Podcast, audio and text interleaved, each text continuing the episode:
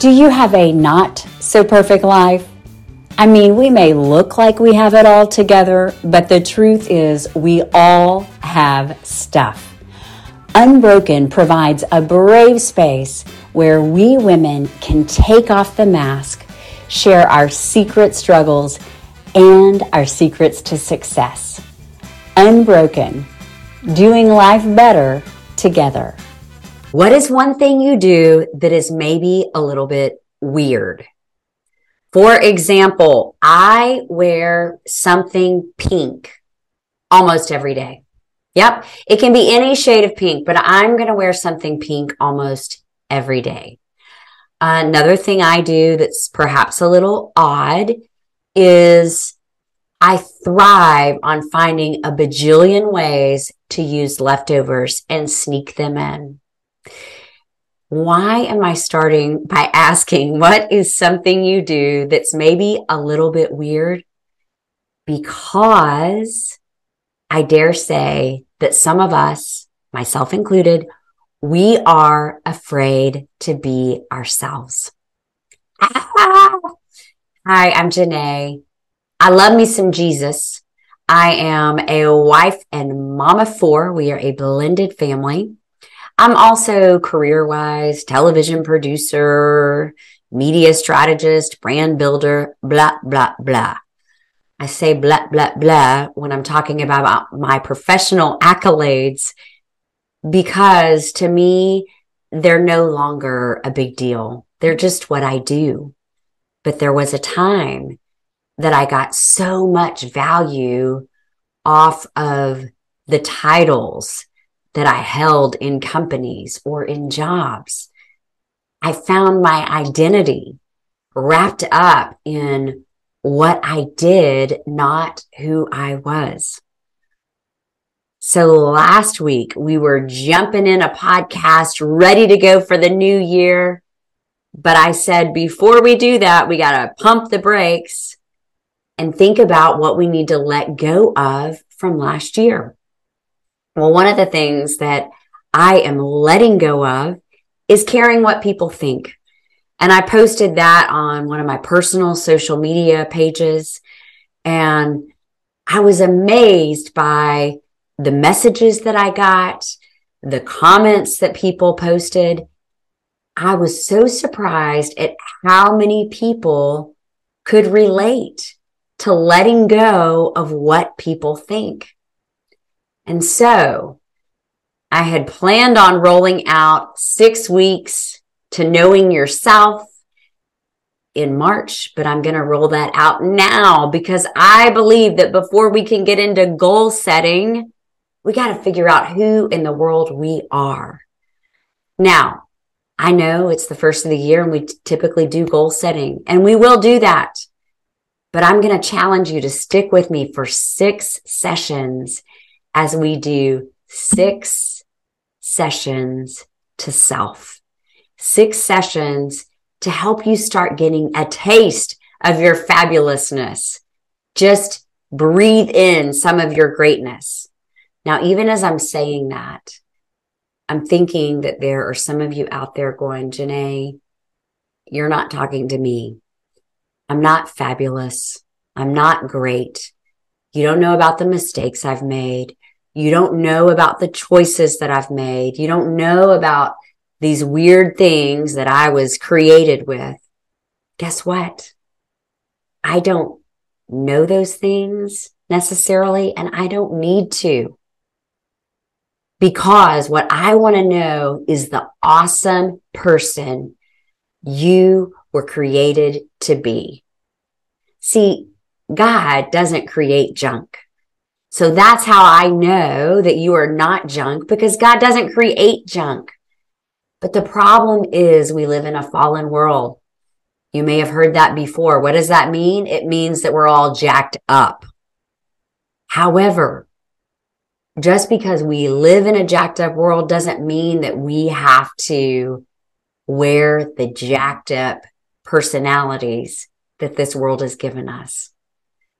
And so on this six weeks to self, I'm going to start with something fun. And that is what are those things that are like breathing to you, but other people may find annoying. Let me give you some examples. Asking questions to other people about their lives.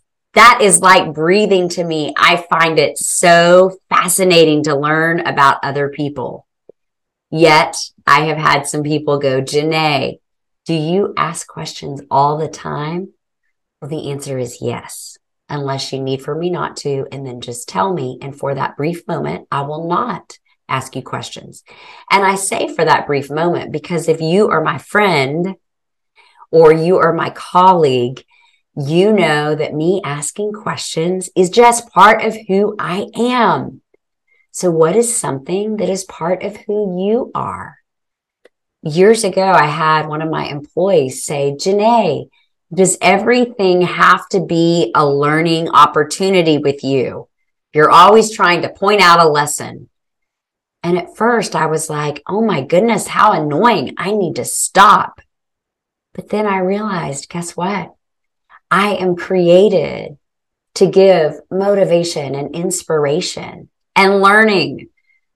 And so while there are times that I just need to listen or be a friend, most of the time I'm going to be spurring you on because that's who God created me to be. I'm also going to be asking you questions. That's who I was created to be. The third thing that I do that even bothers me is my mind is always thinking. I can very rarely turn it off. And most often it is related to strategy. It is related to problem solving. It's a related to analogies. And I know that that really bothers some of you. And if you're listening to this right now and that bothers you, then stop listening to me because I'm not going to stop doing it.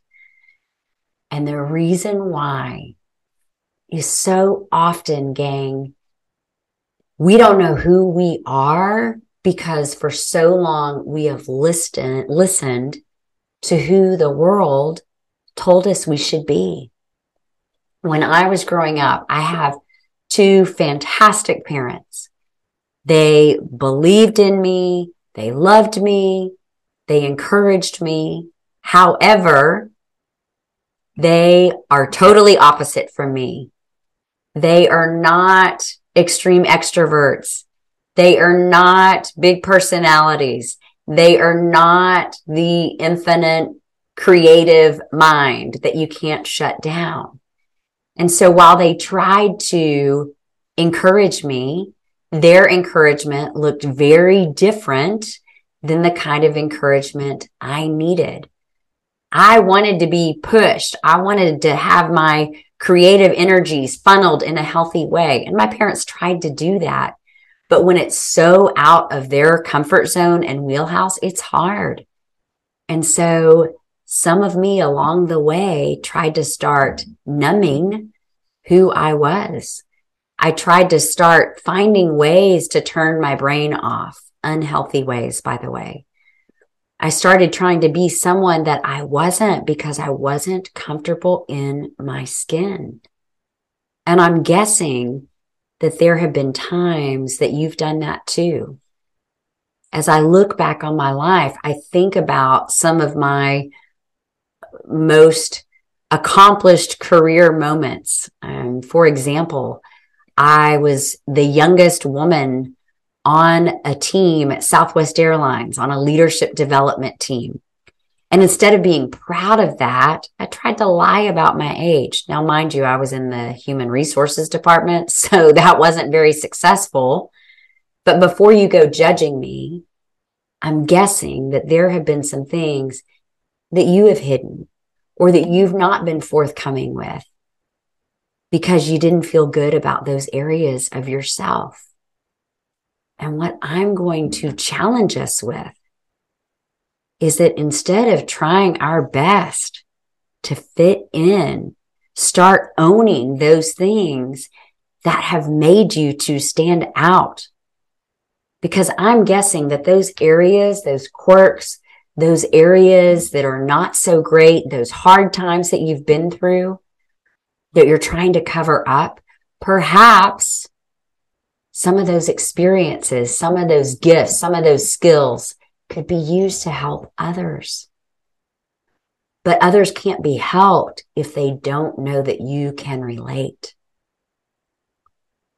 Recently, I moved back to my hometown. And I don't know about many of you, but I grew up in a mid-sized town, about 100,000, 110,000 people.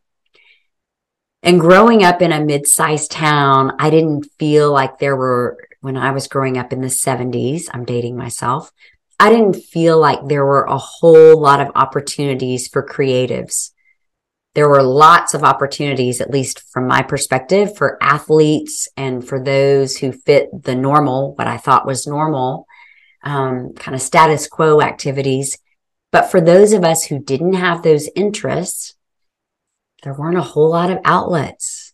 And so that made me feel like I was just a mistake because of some of the natural gifts and skills that I had.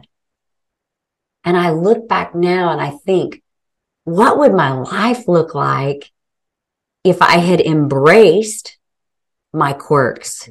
If I had loved my passions? If I had pursued them, regardless of what people thought of me? I might be Oprah. I'm just kidding, Oprah. Um, but really, if I hadn't spent so many years trying to derail who God made me to be, no telling where I'd be today. Now, I, side note, I'm very thankful for all of those experiences and missteps because I think that allows me to be real with you and to maybe speak to some of you out there who are also feeling like a mistake. And so in our first step to self, I want us to look at those things that are super easy for us, but other people think are weird. And I would love to know at Real Janae Hill what those things are. Because I'm guessing that the more we start sharing those weird things, we're going to A, figure out more of who we were created to be, and B, we may not feel so alone. I'm going to create a pink posse for my other friends. And when I say friends, I mean all of you out there who love to wear something pink every day. Give me a shout out. I want to know you. We can create some pink merchandise. It'll be very fun. But really, what are those things that make you you that maybe you've been afraid to share? I want to hear about them. Stay with me on six weeks to self. I promise you, you're going to learn some things about yourself that you never knew. You're going to be able to embrace some things that you were not proud of. And you're going to be able to walk in a renewed strength and confidence. So hang in there with me. Can't wait to hear what you learn in this six weeks to self. If you like what you're hearing, please share this with a friend and follow me at Real Janae Hill on Instagram, Facebook, Twitter, and YouTube.